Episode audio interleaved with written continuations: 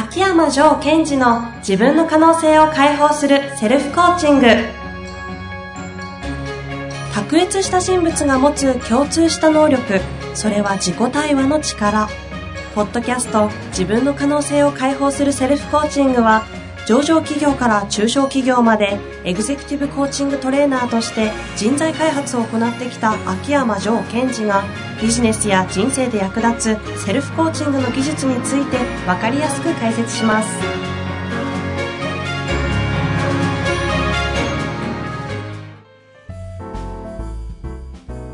こんにちは遠藤和樹です。秋山城賢治の自分の可能性を解放するセルフコーチング。城さん本日もよろしくお願いいたします。はい、よろしくお願いします。今日は質問来てます。はい、今日も来てます、お願いします。えーこの方ちょっと今回もですね肩書きがわかりませんが多分人の上に立つ。違いますね。部下ですねきっと社員さんとかの立場です。いい加減物を売るな。自分を売れ。と言われます自分を売るという感覚が全くつかめません営業成績は上位の方に入っているのになぜそんなことを言われるのか納得もいきません自分を売るって何でしょうか？そもそも秋山先生に聞くべきことなのでしょうか？よろしくお願いいたしますと。うん、うん、うん、うん。よく言いますよね。いますね。自分、物を売るな。うん。まあ、ことを売れとかね、自うん、分を売れとか。うん、うん。あれなんでこう物を売っちゃいけないんですかね？物を売る仕事なんですからね。物を売ればいいじゃないですかね。そうですよね。まあ違うんでしょうね。うんまあ、ジョーさんはこれをどう捉えているのかというところですよね。うん。あの、まずこれをこう言っているはい。社長さんは何を求めてるかですよね。うんうん。いい加減って言ってる時点で、多う分、あの営業マンとしてはある程度認められてるんでしょうね。こうんのこの方のことを。だと思いますね。けど、お前もうちょっと来れるだろう、もう次のステージあるだろうっていう意味でなんかこう、うん自分を売れるようになれよっていう話はしてそうですけど。多分考えられるのは、はい。えっ、と、この方は、ある一定の層の方までには、こう、いい感じで数字をつけると思うんですよ。うんうん。ところが、それの限界が来てて、それ以上、もっとよりこのサービスを展開していく、つまり、えー売り上げを上げていくためには、そうじゃない人たちにも売れるようになってほしいと思うんですね。なるほど。うん。えつまり、ここの中には、えっ、と、あなたが売れる人の範囲を広げていけ、または上げていけっていうふうに私には聞こえてきます。うーん。売れる範囲を広げていけ、上げていけ。うんこれ、売る側の立場ではなく、買う側の立場から見てみたいと思うんですよ。ほうほうほう。と言いますと。実はその消費者の中にも、物を買うときに、はい物を買っちゃう人がいるわけですよ。うんうん。わかります？わかりません。物を買っちゃいますよね。はい。物買ってるんですもん。物を買ってるんですよ。えっ、と、物を買うってことはどういうかという、はい物を買うことによって物を買ってる人がいるわけですよ。ほうほうほう。もうちょっとお願いします。はい。例えばそうですね。例えば、こう、二人でランチに行きましたと。はい。で、同じものを頼んだ。うん。で、ある、二人とも美味しいって満足してるわけですよ。うんで、ある人というのは、まあ、じゃあえーっと、カレーライス。はい。私が好きだからね。カレーライス。美味しいカレーライスを食べたんだけど、一、はい人の方は、あ、カレーライス美味しかったなと。うんうんね。あの、やっぱこのカレーすごいなと。これ物を買ってるわけですよ。うん。はいはい。でもう一人の方は、カレーライスは美味しかったと。うん。で、えーこのカレーライスをチョイスする結構俺いけてるな、みたいに思っちゃうわけですよ。はあ。はあはあはあ。なるほどね。まあそういう、いろいろありそうですよね。つまりその、実は消費者の中でも、その、物を買うことを通して、それを選んだ自分をちゃんと見ていく人と、うん物だけ見ちゃう人がいるわけですよ。だから、買ったものからの影響を受けるだけの人なのうんか、うん。それを選んだ自分だとか、それをチョイした自分とはどういう人なのかと考える人がいるわけですよね。うーん。うんですから、えっ、と、私はよく言うんですけども、自分で選ぶな、自分を選べみたいな情語録もあるんですけどもうん。うね。んうん。自分で選ぶってことは物を選んでる。自分を選ぶっていうのは自分を選んでるわけですよ。なるほど。そのものを選んだ自分を選んでる。その通りです。ですから、さっきの、えー、カレーライスの例が適切かどうかわかりませんが、カレーライスを選んだ人なのか、カレーライスを食べるという自分を選んだのかっていうふうに違いがあるんですよなるほど。人によっては。うんうんうん。それでもあんまり意識してない世界で、ひ人はそういうことを選択してるという話その通りです。本人は意識は全くしてないです。うんうんで、じゃあ物を売る側になった時に、やっぱり今までその、買う側、この方は多分ですけども、物を買うことで物を買った人、つつまり物からの影響を受けるということを、だけをこう取りに行った人には降りてたんでしょうね。なるほど、なるほど。より数字を伸ばしていくためには、そのものを買った人がちゃんと自分のことを見ていく。自分は何を選んだのかなと。ということであれば、大切なことは、そういう人って何を選ぶかというと、うんうん。売ってる人を見るわけですよ。ほう。ほうほだから物だけ買う人は物を見る。う。うんうん。ところが、もっと深く自分のことを顧みたり、振り返る人は、物を売ってる人を見るんです。はあ。なんでですか？自分のものを買うとき、例えば私が選んだのはこのサービス、この商品と、売ってくれる人を自分はどういう人を選んでるんだろうかってことを見ていくわけですよ。はあ。ややこしいですね。そういうもんなんですね。例えばこう、特にこう、まあ結果として、私的に言うと結果としてビジネスが強い人は、はい。人見て買ってますからね。確かにまあそうですよね。あれはなぜかというと、はいその人を選んだという自分を確認したいわけですよ。はーん。っていうことが結局自分を選んだことにつながるからってことですか？その通りです。はあそんなめんどくさい購入の仕方を我々は無意識でやってます？う無意識でやってるし、私意識的にやってます。ーん、もっとめんどくさいですね。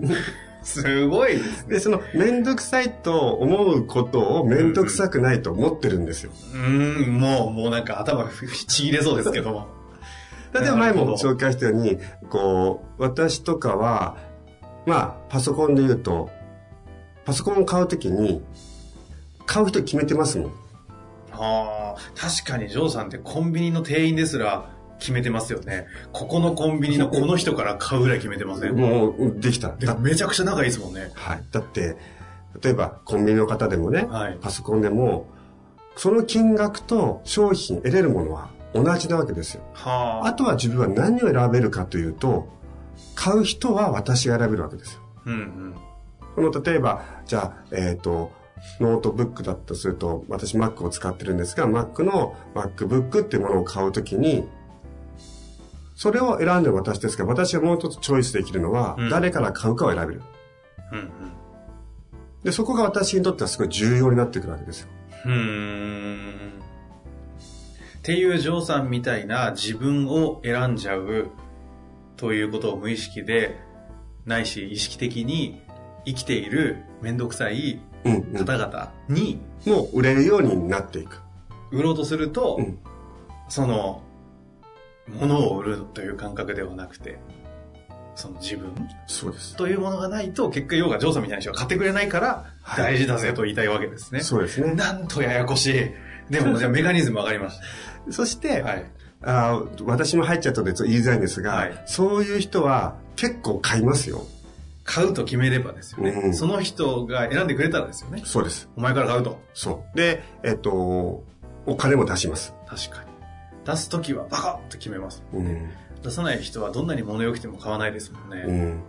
で、あの、何もそういう人たちだけにやれということではなく、そういう人たちにも売れるようなレベルになっていくためには、やっぱりこう自分を売っていくっていうことが重要になってきます。なるほど。ですからそういう方っていうのは、商品はいいけど、おお前をちょっと出してみろみたいな話なんですよ。確かにね。ああ、お前の覚悟を見せてみろ、みたいな。その通りです。ですから、だって、この商品は、うんうん。まあ、他にもあるよね、似たものと。でも、何かの縁があって、君と今僕ここにいるんだけども、君を見せてみろとうん。思いますよね。うんうん。で、あ、すごいな、面白いね、君と。だったら俺君から買いたいわ、と。いうふうにこう、思ってもらえるという意味では自分を売っていけですよね。はあ。そうするとこの方にですよ、少しちょっと噛み砕いていっていくとすると、自分を売ることの重要性は結構分かってきたと思うんですけど、じゃあ自分を売るっていうのは、要は、自分を売るって何なのっていうところにフォーカスするとしたら何なんですか？うんと、自分が生きてきました。で、なんか勘違いしちゃう人もいそうじゃないでか。そうですすね。それは自分アピールじゃないですから。じゃあでも違うんですね、やっぱり。なんか、俺これぐらいいけてますよって、いや、ここで、まあ、その自己自己アピールされてもみたいになるじゃないですか。うんいや、でもいるじゃないですか、よく。学生の時に起業してとか、わーって喋り出して、あの、分かった分かったと。逆、そうです。まさにその逆のパターンがいて、自分を売れって言葉を聞くと、そうだみたいな。僕はあの昔みたいな。こういうことをしていまして。うん。いやいや、君、君の昔話はええよってことですよね。え、でもそういう風にやってる方結構いますいよね。ますね。なおさら分かんなくなってきましたよで。そうすると自分を売るということは、はい。その人が、あなたは、例えばこの商品をどう捉えているかとか、うんうん。私自身をどう捉えているか、そのフィードバックを見せてみるみたいな。あその顧客のことをどう捉えてるかを見せてみろと。そうです。その後その商品をどう捉えてるかを見せてみろと。そう。だからここに書いてる説明はどうでもええと。ほうほうほ君はこの商品はどう捉えているのか、うんで。そこで何かっていうと、この商品の優秀性見ませんから。う。スペックとかじゃないわけですはいね。。あなたがこの商品を捉えているポイントとか見方を見てるわけですよ。こあなたのその捉え方とか認識を見せろと。そうです。どんな風に物事を捉えているのかとか、あとは私という人、人というものをどう捉えてるんだとか。俺のアウト君をどう捉えてるのかとかってことですね。で、そして、そこから何か見えちゃうのは、あなたがおお客様に物を売るってことを通して、君何やってんのってことですよ。自分のアウト感も優秀なお客さんからするとバレちゃうわけです。あわかりますよね。そりゃそうですよね。もうジョーさんなんかに物を売りたくないですもんね い。やいや、そんなことない。やめてくださいよ。その売ろうとしてるアウト君は何なのとか言われたら。だってほら、あ、なんかこう、自分がはい今、その、収入的に厳しくて、えー買ってくださいオーラを出してるのか、うんうんそれとも、なんか本当に、こう、私のことを一緒に考えてくれて、それにはこの商品最適ですよって言ってくれてるのか。うん。それとも、ジョーさんこの商品はどうでもいいから、あの、俺のおすすめの商品買ってくださいよって言ってるのか。はいはいはい。そこですよね。なるほどですね。買う方もバレちゃいますもんね。怖いですね。ジョーさんに営業したら、その日の夜は枕に顔をうずめてキャーって言いたくなる。いやいや、いや、でもそういうことやってますよ。うん。で、誰がですか？あの、優秀な営業私が、私が思う優秀な営業マンの方。はあ、なるほどですね。あとやっぱり結局そうなるとですね、あの、買う側としては、そういう方から買った方が、なんかこう、簡単に言うと元気が出るというか、うんエネルギーがもらえるというか、同じ例えば1万円の商品を買うにしても、1万円を買ってこの商品と、こういう営業マンの方のオーラとかエネルギーをもらえたら、すごい得じゃないですか。はあ、そこまで見ちゃいますか。うーん。そうするとですよ、ここまで喋ってきまして、はい。要はこう、自分を売るとは、まあ、まあ短くする必要はないんですけど、うんまあ、総論としてはどういう感じなんですかね？あの、自分自身のものの見方っうんていうのをきちんとこう表現していく。ほうほうほう。それは、どうせバレちゃうんで。叱るべき人にはですね。だから、普段、自分が物を売るとはどういうことなのかとか、うんその商品をどう捉えてるのかとか、うんこれを買ってもらって相手をどうしちゃいたいのか。うんうんそこをすごい、こう、突き詰めて考えてもらいたいんですよ。はあ、なるほど。そしてその場で会ったその方のことをどう見てるかっていうのは用意できないですもんね、あまり。そうです。ということは、普段から人というものをどう捉えてるのかですようね。ーん。なるほど。うん自分を売る本質見た感じしますね。ねねえって。いやいや、客観的すぎませんかね？って。なるほどですね。いや、さすが、ジョーワールド。あの、私も前は営業職にはついてませんですが、やっぱり物を売るってことをしてきましたけども、うんうん。やっぱり物を売るっていうのはどういうことかと、相手のことを猛烈に見るってことですから、うん相手のことを猛烈に見るってこと自体が自分の見方が相手に伝わってしまうってことですよね。なるほどですね。そこを鍛えていかないと、ある程度まで行くけどもある程度以上はいかないので、鍛えていきましょう。それが営業職ついてる人の醍醐味だと思うんですよね。ほなるほど。ってなるとやっぱりコアビジョンとか、うん。コアロールだったり、そうですね。そういうところが結構影響してくるんですかね。持ってると、自分は何者である。私は営業マンです。じゃなくて、うんうん。コアロール持ってると、私は、例えば私があの、Kindle 書籍に書いた松岡修造さんのコアロールは、えー、ソウルサポーターだと。うんうん。俺はキャスターじゃない。うんソウルサポーターだとか言いながらいろんなことやるわけですよね。はあ、それ、サポーター的にはこの商品はこう見えてるんだぜって話ができるし。そうです。ですから、えー自分のことを営業マンってやってる方は、ロールというのは自分の能力を発揮する領域を決定してしまうんですよ。うんうん。で営業マンって言った瞬間に営業マンって枠組みしでしか自分の力を発揮しようとしないので、うんうん。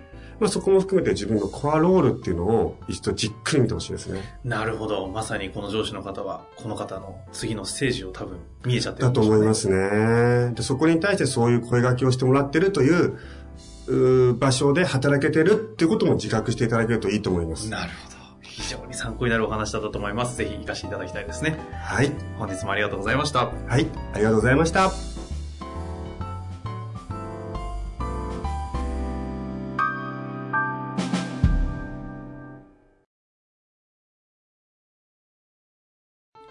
本日の番組はいかがでしたか？番組では秋山城賢治への質問を受け付けております。